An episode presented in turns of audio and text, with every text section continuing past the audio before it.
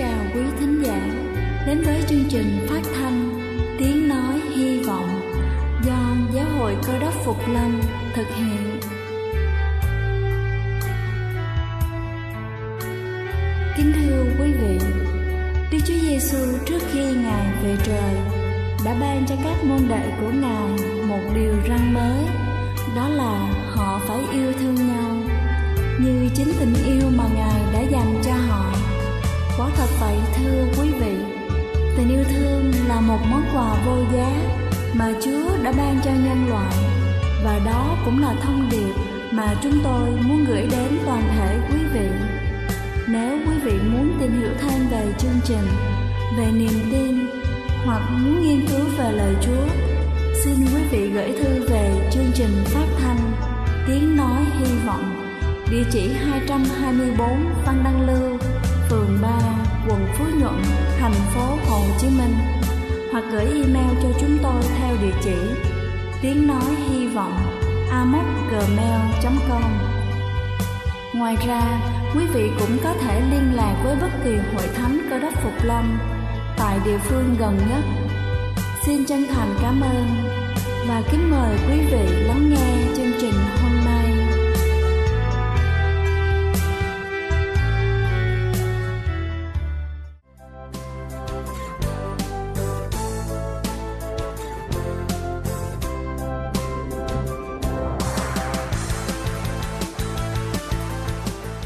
Xin thân ái kính chào quý vị thính giả thương mến, cầu xin Chúa luôn ban cho quý vị sức khỏe thật dồi dào. Kính thưa quý vị, rửa bát không chỉ là một công việc đơn thuần là làm sạch chén đĩa, nếu không chú ý, rửa bát đĩa có thể mang lại những nguy hiểm rất lớn đối với sức khỏe và hôm nay chúng ta sẽ cùng nhau tìm hiểu về những sai lầm phổ biến nhất mà nhiều người hay mắc phải khi rửa bát.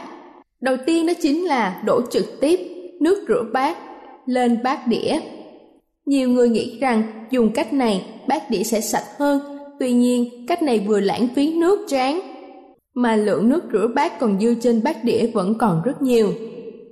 Dùng chén bát này để đựng thức ăn thì độc tố hóa học sẽ đi vào cơ thể gây hại cho chúng ta. Thứ hai đó chính là tráng sơ qua khi rửa. Vì bận rộn mà nhiều người chỉ tráng chén sơ qua một lần. Sao cho không còn thấy bọt là được nhưng các chất hóa học trong nước rửa chén vẫn còn bám trên bề mặt chén đĩa chắc chắn vẫn còn.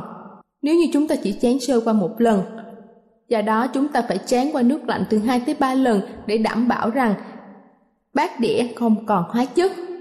Thứ ba đó chính là ngâm bát đĩa trong dung dịch nước rửa bát quá lâu. Thời gian ngâm càng lâu càng khiến cho hóa chất bám vào đĩa nhiều hơn. Đối với các loại vật liệu như là tre, gỗ thì một khi đã ngấm hóa chất thì khó có thể loại bỏ được. Thứ tư đó chính là lấy quá nhiều nước rửa bát cho một lần sử dụng. Đôi khi thấy bát đĩa quá dơ, nhiều chị em phụ nữ thường lấy nước rửa bát thật nhiều để cho vào nước sạch. Đúng là bát đĩa sẽ sạch vết bẩn hơn, nhưng lượng hóa chất sót lại thì vẫn còn và rất khó có thể loại bỏ hết. Thứ năm đó chính là dùng xà phòng hay là bột giặt để rửa bát Khác với nước rửa bát các thành phần hóa học trong xà bông, chủ yếu là hương liệu với độc tính cao, thậm chí có một số chất gây ung thư, còn bột giặt thì mang tính tẩy rửa, khử trùng mạnh. Nếu còn sót lại trên bát đĩa sẽ dẫn đến nguy cơ gây viêm gan dạ dày, túi mật, giảm sức đề kháng cho cơ thể. Và cuối cùng đó chính là dùng nước rửa bát trôi nổi không rõ nguồn gốc. Với ưu điểm là giá thành rẻ, nên nhiều hàng quán và các bà nội trợ hiện nay vẫn tin dùng các loại nước rửa bát trôi nổi không nhãn hiệu. Thế nhưng, vì là những sản phẩm không rõ nguồn gốc, nên có nhiều thành phần trong đó có thể là những hóa chất cấm mang nhiều độc tố hơn nữa. Do được pha chế tùy tiện, nên các chất này khi kết hợp với nhau có thể dẫn đến phản ứng hóa học, sinh độc tố khác.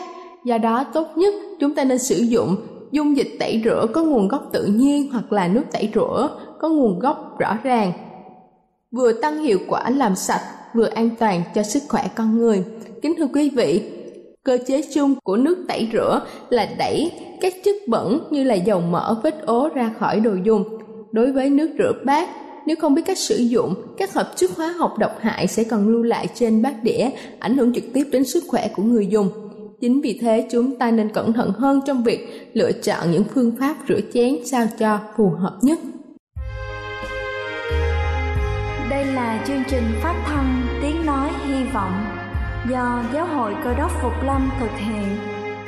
Nếu quý vị muốn tìm hiểu về chương trình hay muốn nghiên cứu thêm về lời Chúa, xin quý vị gửi thư về chương trình phát thanh Tiếng Nói Hy Vọng, địa chỉ 224 Phan Đăng Lưu, phường 3, quận Phú Nhuận, thành phố Hồ Chí Minh hoặc gửi email cho chúng tôi theo địa chỉ tiếng nói hy vọng amocgmail.com. Ngoài ra, quý vị cũng có thể liên lạc với bất kỳ hội thánh cơ đốc Phục Lâm tại địa phương gần nhất. Xin chân thành cảm ơn và kính mời quý vị tiếp tục lắng nghe chương trình hôm nay.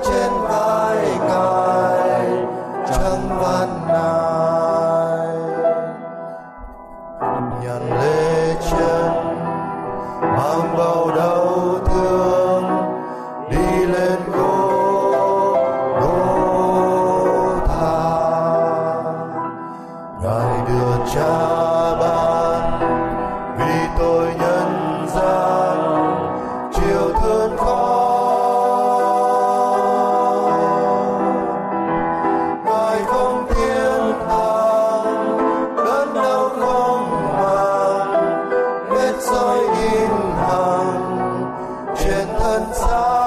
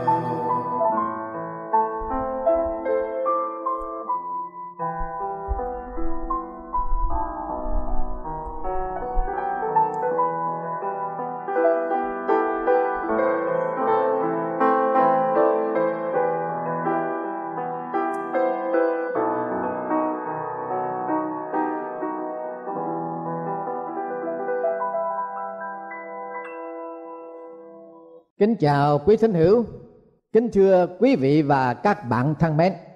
Nhân mùa phục sinh năm nay, chúng tôi trình bày cùng quý vị một vài điểm quan trọng về sự phục sinh. Thưa quý vị và các bạn, vào năm 1948 tại làng Mỹ Đức, quận Lệ Thủy, tỉnh Quảng Bình, Việt Nam, một ông cụ đã chết chiếc quan tài sáp hạ xuống nguyệt bỗng có tiếng lợp cột lợp cột từ trong quan tài phát ra. Linh cảm có điều lạ. Người ta liền mở nắp quan tài ra. Thì ông cụ, người đã chết ba ngày, sắp đi chôn ấy. Thản nhiên ngồi dậy. Và năm 1950 cũng tại tỉnh Quảng Bình, Việt Nam, bà Nguyễn Thị Kỳ, bệnh nặng hai tuần không ăn uống được. Tim bà ngưng đập, thân thể bà nằm bất động ông Nguyễn Ti, người trong họ hàng, được phân công để khâm liệm. Mọi thủ tục và phương tiện đang lo liệu. Sau hai tiếng đồng hồ, ông Ti ngồi bên bỗng nghe bà Kỳ kêu la ú ớ ú ớ, và thấy tờ giấy điều đáp trên mặt bà động đậy, rồi hai tay vung mạnh. Ông Ti tiến lại gần, dở tờ giấy điều ra thì thấy bà Kỳ mở mắt bà theo thào nói rằng, cho tôi chén nước, khát quá. Mọi người xúm lại đỡ bà dậy. Bà kể rằng, bà đói và khát, phải đi xin ăn, nhưng đều bị từ chối. Cuối cùng có một ông già khỏe mạnh từ trong nhà chạy ra, vác cái dùi to tướng đuổi đánh bà. Sợ quá, bà vừa chạy vừa la hét. Tiếng hát lớn làm bà tỉnh lại sau đó bà Kỳ đã sống tiếp 31 năm và bà quy tiên vào năm 1981. Cũng tại tỉnh Quảng Bình, bà Phạm Thị Cháo được 79 tuổi vào năm 1992. Bà vẫn khỏe mạnh, minh mẫn. Một buổi chiều đi chơi nhà hàng xám về, bà bảo trong người mệt lắm, con cháu súng lại sức vào thoa bắp. Nhưng sau một giờ bà bất động chân tay cứng và lạnh, hai mắt nhắm nghiền lại và tim thì ngần đập. Được tin, hội người cao niên đến cùng gia đình để an ủi và bàn tính việc tang lễ. Mọi việc chuẩn bị thật chu đáo và chờ đến giờ khâm liệm. Bấy giờ, bà cửa mình sống lại. Sau đó, bà kể lại chuyện vào chợ mua thứ gì ai cũng không bán. Xin ăn không cho lại bị bắt nhốt vào cái chum đậy kín lại. Bị ngạt thở, bà ra sức vung tay ưỡn người giải dụa rồi mở mắt. Bà phạm thị cháo tiếp tục sống khỏe được 11 năm và hưởng thọ được 90 tuổi. Thưa quý vị và các bạn thân mến, chuyện về những người chết đi và sống lại tuy là hiếm có và không những nó xảy ra tại Việt Nam mà thỉnh thoảng cũng có xảy ra tại một số các quốc gia trên thế giới nhưng riêng về sự phục sinh của Đức Chúa Giêsu là một sự kiện duy nhất và hoàn toàn khác biệt vì sự phục sinh của Chúa Giêsu là lời hứa của Đức Chúa Trời được các đấng tiên tri phán bảo trước trong Thánh Kinh. Sự phục sinh của Chúa Giêsu là mãnh lực khiến cho quyền lực của sự chết phải bó tay, là điểm cao nhất của cơ đốc giáo và là niềm tin, sự kỳ vọng của toàn thể tín nhân cơ đốc. Chúa Giêsu phục sinh là nền tảng lẽ thật của phúc âm, là sự ứng nghiệm của lời tiên tri và là một sự kiện trong lịch sử của loài người. Chúng ta hãy nghe lời thánh kinh ghi chép như sau. Hỡi anh em, tôi nhắc lại cho anh em tin lành mà tôi đã rao giảng và anh em đã nhận lấy. Cùng đứng vững vàng trong đạo ấy. Và nhờ đạo ấy, anh em được cứu rỗi. Miễn là anh em giữ lấy y như tôi đã giảng cho. Bằng không, anh em dẫu có tin cũng vô ích. Và trước hết, tôi đã dạy dỗ cho anh em mà chính tôi đã nhận lãnh. Ấy là đấng Christ đã chịu chết vì tội chúng ta theo lời kinh thánh ngài đã bị chôn. Đến ngày thứ ba, ngài sống lại, theo lời kinh thánh. Quý vị và các bạn thân mến, theo lời của thánh đồ Phaolô ghi chép lại, Đức Chúa Giêsu bị chết, Đức Chúa Giêsu bị chôn, và ngày thứ ba, ngài sống lại, đều đã được lời kinh thánh ghi chép và phán bảo trước. William C. Carpen là tác giả của Thánh Kinh Từ Điển. Ông có những lời nhận định sau đây. Sự sống lại của Đức Chúa Giêsu giống như hòn đá chót của một nhịp cầu. Vì đạo Chúa được đứng vững hay sụp đổ là do sự thật ấy có hay không. Thỉnh thoảng chúng ta nghe, có những người chết rồi sống lại. Cái chết và sự sống lại đó, nó chỉ ảnh hưởng cho một cuộc đời của một cá nhân mà dầu cho có sống lại, để có thể sống ở trên đời này dài thêm 10 năm hay hai chục năm hay nhiều hơn nữa. Rồi cái cá nhân ấy cũng trải qua sự chết. Và cái ảnh hưởng của cá nhân đó không có gì đối với những người khác.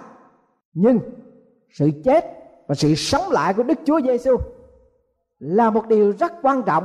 Nó là một nhịp cao vì đạo của Chúa được đứng vững hay sụp đổ là do sự thật ấy có hay không như vậy, ở đây chúng ta thấy cốt lõi của niềm tin phục sinh trong sự rao truyền tin lành cứu rỗi của Chúa đều căn cứ vào sự sống lại của Đức Chúa Giêsu. Chúng ta hãy nghe vị thánh đồ Phaolô đề cập những điều cần thiết sau đây. Nếu Đấng Christ đã chẳng sống lại thì sự giảng dạy của chúng tôi ra lương công và đức tin anh em cũng vô ích.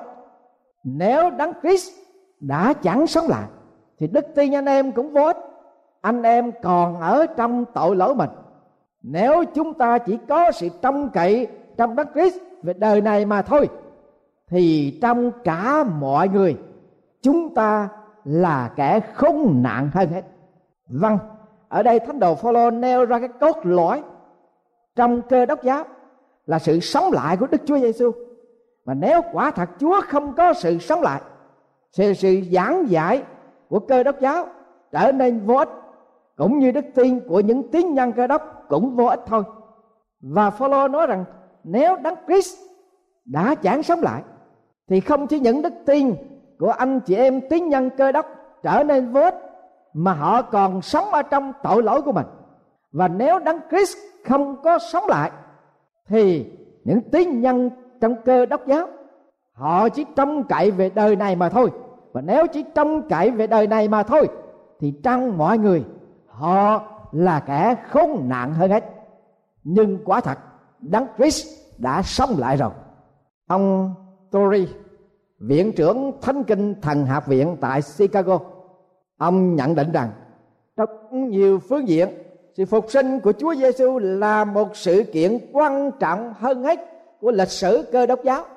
Đó là pháo đài Gibraltar về chứng cớ cơ đốc giáo và là chiến trường Waterloo, nơi thảm bại của Napoleon, của đám người vô tín và duy lý và thưa quý vị, quả thật, sự phục sinh là một cái mãnh lực siêu phàm của Đức Chúa Trời, đã ban cho Đức Chúa Giêsu để khắc phục được kẻ thù cuối cùng của nhân loại là sự chết.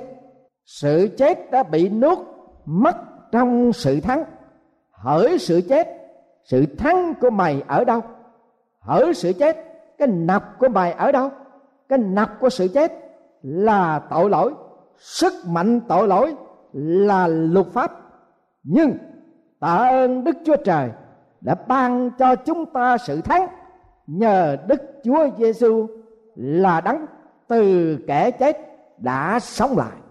Vị thánh đồ còn tuyên xưng trong Roma đoạn 1 câu thứ tư rằng, theo thần linh của thánh đức, thì bởi sự sống lại của ngài từ trong kẻ chết, được tỏ ra là con đức chúa trời có quyền phép, tức là đức chúa Jesus christ, chúa chúng ta vâng thưa quý vị, ở đây cho chúng ta thấy rằng sự phục sinh của đức chúa giêsu christ không chỉ những có một mãnh lực để khắc phục kẻ thù cuối cùng của nhân loại là sự chết, nhưng còn bày tỏ các quyền phép của đức chúa trời trong đức chúa giêsu christ để chứng tỏ ngài là con của đức chúa trời.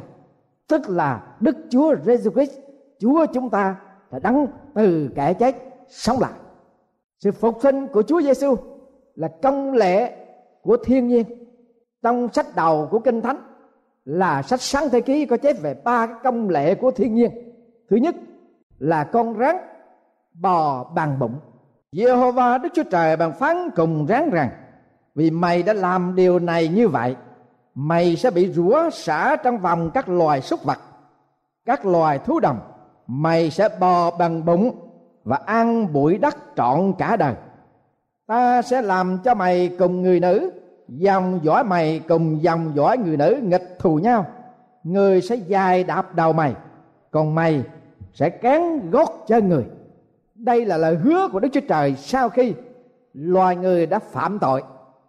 Con rắn bị phạt bò bằng bụng.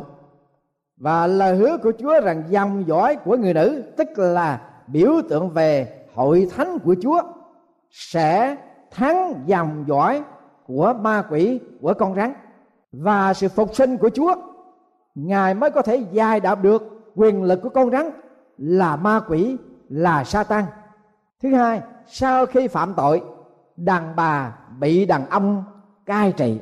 Trong sáng thế ký, đoạn 3 câu thứ 16 có chép như vậy. Ngài phán cùng người nữ rằng, ta sẽ thêm điều cực khổ bội phần trong cơn thai ngán. Ngươi sẽ chịu đau đớn mỗi khi sanh con sự dục vọng ngươi phải xuôi hướng về chồng, và chồng sẽ cai trị ngươi. Chúa ngài có phục sinh, có sống lại. Ngài mới có thể cai trị, thành lập và dẫn đưa, bảo vệ hội thánh của ngài. Sách Epheso ghi chép rằng, vì chồng là đầu vợ, khác nào đấng Christ là đầu hội thánh. Hội thánh là thân thể ngài, và ngài là cứu chúa của hội thánh. Thứ ba sau khi loài người phạm tội, người đàn ông phải làm đổ mồ hôi trắng mới có mà ăn nghĩa bóng, chúng dạy dỗ hội thánh của chúa phải hoạt động để phát triển và để trưởng thành tín nhân cơ đốc phải phục tùng trong lệ của thiên nhiên để đem lại phúc lợi cho đời sống tâm linh mình và hội thánh của Chúa. Công lệ đó được ghi chép ở trong sách gian đoạn thứ 12 câu thứ 24 25 quả thật quả thật, ta nói cùng các ngươi, nếu hột giống lúa mì kia chẳng chết sau khi gieo xuống đất, thì cứ ở một mình. Nhưng nếu chết đi, thì quả được nhiều. Ai yêu sự sống mình, thì sẽ mất đi. Ai ghét sự sống mình trong đời này, thì sẽ giữ lại đến sự sống đời đời. Nếu ai hầu việc ta, thì phải theo ta. Và ta ở đâu, thì kẻ hầu việc ta cũng sẽ ở đó nếu ai hầu việc ta, thì cha ta ác, tôn quý người. Vâng thưa quý vị và các bạn, sự phục sinh của Chúa Giêsu là cao điểm của cơ đốc giáo. Sự phục sinh của Chúa Giêsu là niềm tin và sự hy vọng lớn lao của những tín nhân cơ đốc giáo. Và qua cái sứ mệnh phục sinh của Đức Chúa Giêsu tín nhân cơ đốc cần phải phục tùng theo cái công lệ đó. Hãy quên mình đi hãy chết cái tội lỗi của mình. Như Phaolô đã nói, mỗi ngày đóng đinh với Đấng Christ mà tôi sống. Không phải là tôi sống nữa, nhưng sống do Đấng Christ. Và Đấng Christ sống ở trong tôi. Sống như vậy, con người mới có phước hạnh. Sống như vậy, con người mới có thể làm vinh hiển danh của Chúa. Ông Abdul Rahman, người Hồi giáo, quê quán tại Afghanistan. Năm nay ông được 41 tuổi trước đây 16 năm, ông là nhân viên y tế làm việc cho một cơ quan thiên chúa giáo quốc tế, trợ giúp cho người tị nạn Afghanistan tại Pakistan. Sau đó ông sang nước Đức sinh sống 9 năm và trong thời gian làm việc, ông đã từ bỏ hồi giáo và gia nhập vào thiên chúa giáo cách nay 16 năm sau khi chế độ Taliban sập đổ ông trở về Kabul năm 2002 tháng trước đây, cảnh sát đã bắt ông vì khám phá ông có một quyển kinh thánh thiên chúa giáo. Cuối tháng 2 vừa rồi, ông bị đưa ra tòa xét xử vì theo luật hồi giáo, ông đã vi phạm luật bỏ đạo hồi giáo, có thể sẽ bị tử hình. Trước tòa án, các công tố đã khuyên ông, nếu bỏ thiên chúa giáo trở về với hồi giáo thì sẽ được tha. Ông đã khẳng khái khước từ thà bị tử hình, chớ không bỏ đạo thiên chúa giáo. Liền sau đó, liên hiệp quốc và ngoại trưởng ý đã lên tiếng can thiệp. Ngay cả tổng thống hoa kỳ và đức giáo hoàng cũng yêu cầu chính phủ afghanistan trả tự do cho ông abdul brahman và ông ta đã được thả tự do liền sau đó ngoại trưởng nước ý tiếp nhận gia đình ông Abdul Rahman đến sống tại Ý. Quá thật, đúng như lời Chúa Giêsu đã phán, nếu hột giống lúa mì kia chẳng chết sau khi gieo xuống đất thì cứ ở một mình. Nhưng nếu chết đi thì kết quả được nhiều. Thưa quý vị và các bạn thân mến chúa phục sinh là nền tảng lẽ thật của phúc âm là sự ứng nghiệm của lời tiên tri trong kinh thánh, là niềm tin của tín nhân cơ đốc, là sự đắc thắng kẻ thù cuối cùng của nhân loại, là sự chết.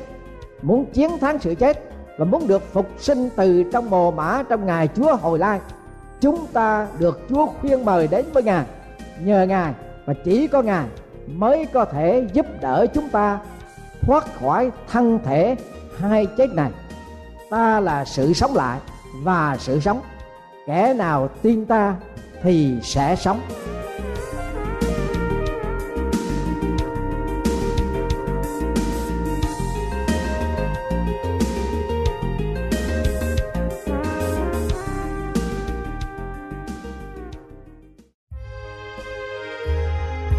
Đây là chương trình phát thanh Tiếng Nói Hy Vọng do Giáo hội Cơ đốc Phục Lâm thực hiện.